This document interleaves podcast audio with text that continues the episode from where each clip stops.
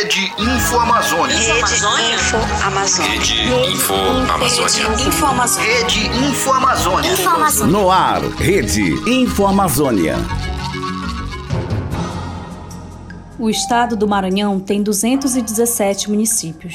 181 deles fazem parte da Amazônia Legal e estão no oeste do estado, próximos ao Tocantins e ao Pará. A Amazônia Maranhense, como essa região é chamada, é invisibilizada, o que gera desinformação e apagamento da identidade amazônida.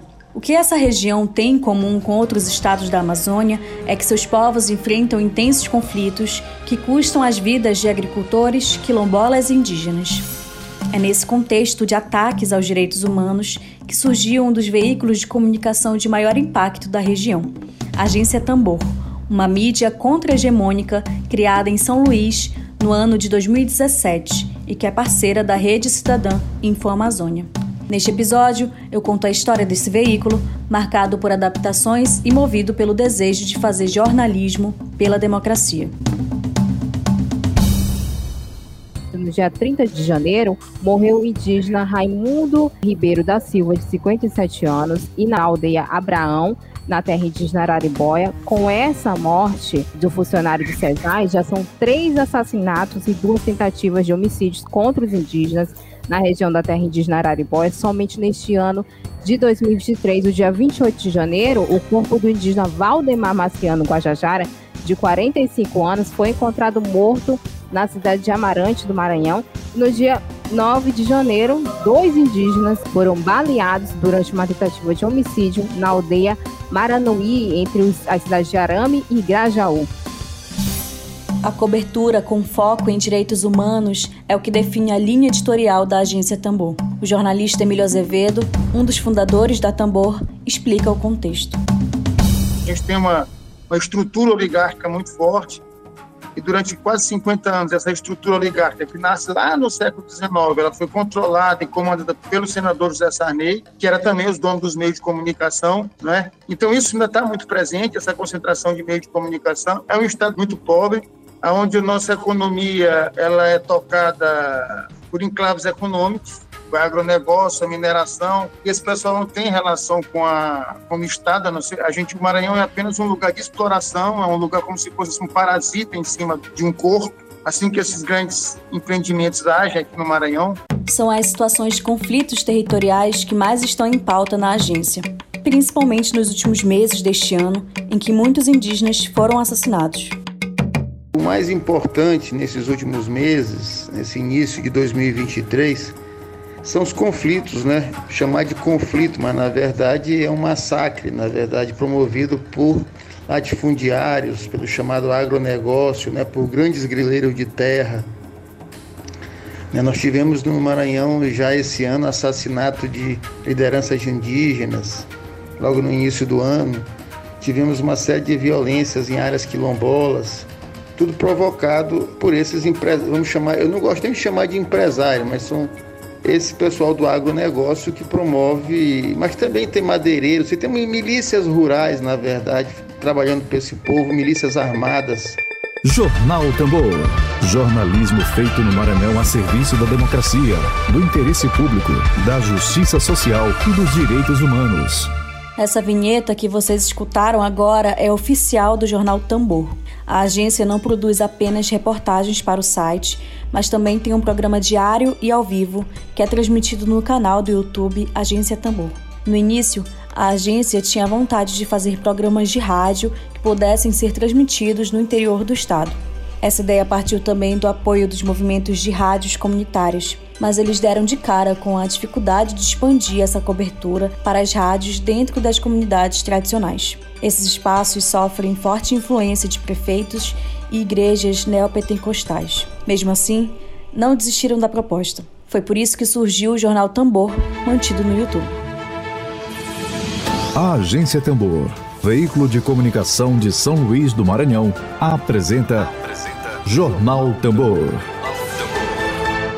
Ao vivo, agora 11 horas e 2 minutos, começando mais uma edição do Jornal Tambor.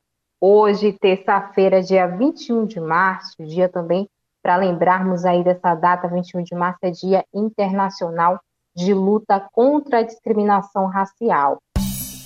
No programa, todos os dias eles entrevistam e noticiam informações importantes sobre os conflitos territoriais, a política do Estado, a vida e as necessidades dos povos tradicionais. Emílio explica que essa lógica é justamente para inverter o que ele analisa que tem sido feito no jornalismo maranhense. A gente tem uma crítica em relação à mídia de mercado, a chamada mídia hegemônica, onde notícia é mercadoria.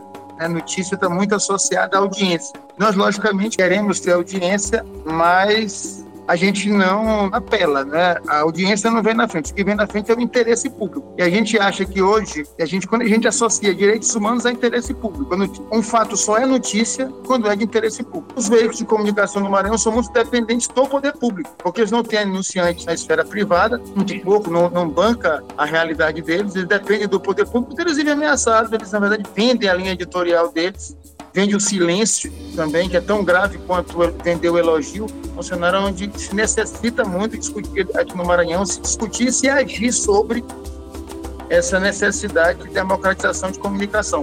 A Justiça Tambor acaba sendo assim, uma pequena frente de trabalho né, que junta comunicadores, educadores, comunicadores de diferentes linguagens, não somos tantos assim, mas junto um pequeno grupo, e a gente está aí tentando fazer jornalismo. A agência Tambor faz parte do mapeamento de mídias da Amazônia, feito pela Rede Cidadã. O mapeamento mostra que foram registradas 34 mídias que fazem cobertura socioambiental no estado, mas apenas 9% delas mantêm uma seção específica sobre Amazônia e meio ambiente. Com muitos municípios fora do território da Amazônia Legal, muito dessa identidade e valorização da pauta amazônica é perdida. Eu, que sou aqui de Manaus, contei para o Emílio que às vezes temos dificuldade de ter esse reconhecimento enquanto amazônidas e perguntei como é essa relação para ele. Essa questão identitária, vamos chamar assim de identidade regional e tal, para nós no Maranhão ainda é um pouco mais confuso, né? Porque se tu olhar bem o mapa, o Maranhão não é Nordeste nunca, né? A gente está em cima do mapa né? a gente é norte. Então, se para vocês que estão aí no Amazonas, em Manaus, já tem dificuldade de se identificar, estão dentro da floresta, uma cidade na floresta, tem dificuldade de se identificar como Amazônia, aqui no Maranhão, certamente, é, ainda é mais fraco. Né? O Brasil é um país de influência negra, evidentemente. Aqui a influência é um pouco maior, em relação ao Nordeste é maior ainda. Agora, além dessa influência negra, a gente também tem essa influência indígena. Você for diferentes é, regiões do Maranhão, mas principalmente da metade do estado caminhando para o Pará, você vai perceber isso com mais força ainda, o nosso chamado caboclo, né? Ele é bastante indígena. Jornal Tambor. Jornalismo feito no Maranhão a serviço da democracia, do interesse público, da justiça social e dos direitos humanos. Vocês podem conhecer mais da agência acessando agenciatambor.net.br. E antes de vocês saírem deste episódio, nós temos um remedinho para vocês. Estamos falando das pílulas climáticas. Pílulas Climáticas, seu remedinho contra a desinformação ambiental. Pílulas Climáticas. Parece meio óbvio falar que os povos da floresta são pessoas que vivem na floresta, mas só parece óbvio, porque na verdade não é. Extrativistas, ribeirinhos, quilombolas e indígenas fazem parte dos chamados povos e comunidades tradicionais, grupos que reconhecem a sua identidade e forma de se organizar, viver e ocupar os territórios e recursos naturais como parte dessa identidade. Estes grupos são reconhecidos por lei e possuem um papel muito importante na conservação da floresta. Quando a relação desses povos é equilibrada com a natureza, morando e vivendo dos recursos oferecidos por ela, são maiores as chances de se garantir a biodiversidade e a própria floresta em pé. Quer ver um exemplo?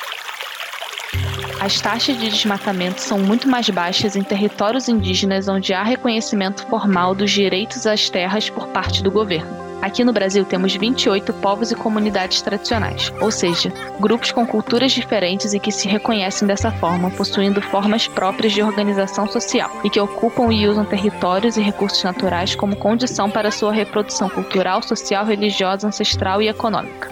Essas comunidades utilizam conhecimentos, inovações e práticas gerados e transmitidos pela tradição. Por exemplo, os povos amazônicos, como quilombolas, ribeirinhos e extrativistas, além dos indígenas, ainda mantêm um estilo de vida tradicional baseado na pesca.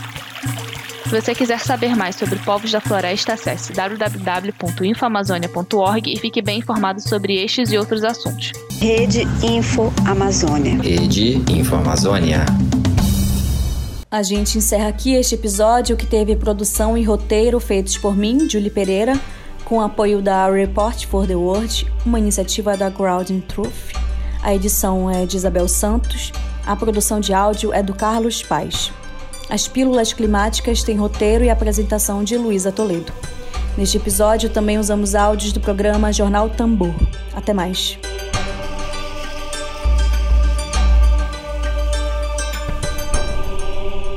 Info Amazônia. Rede Info Amazônia. No ar, Rede Info Amazônia.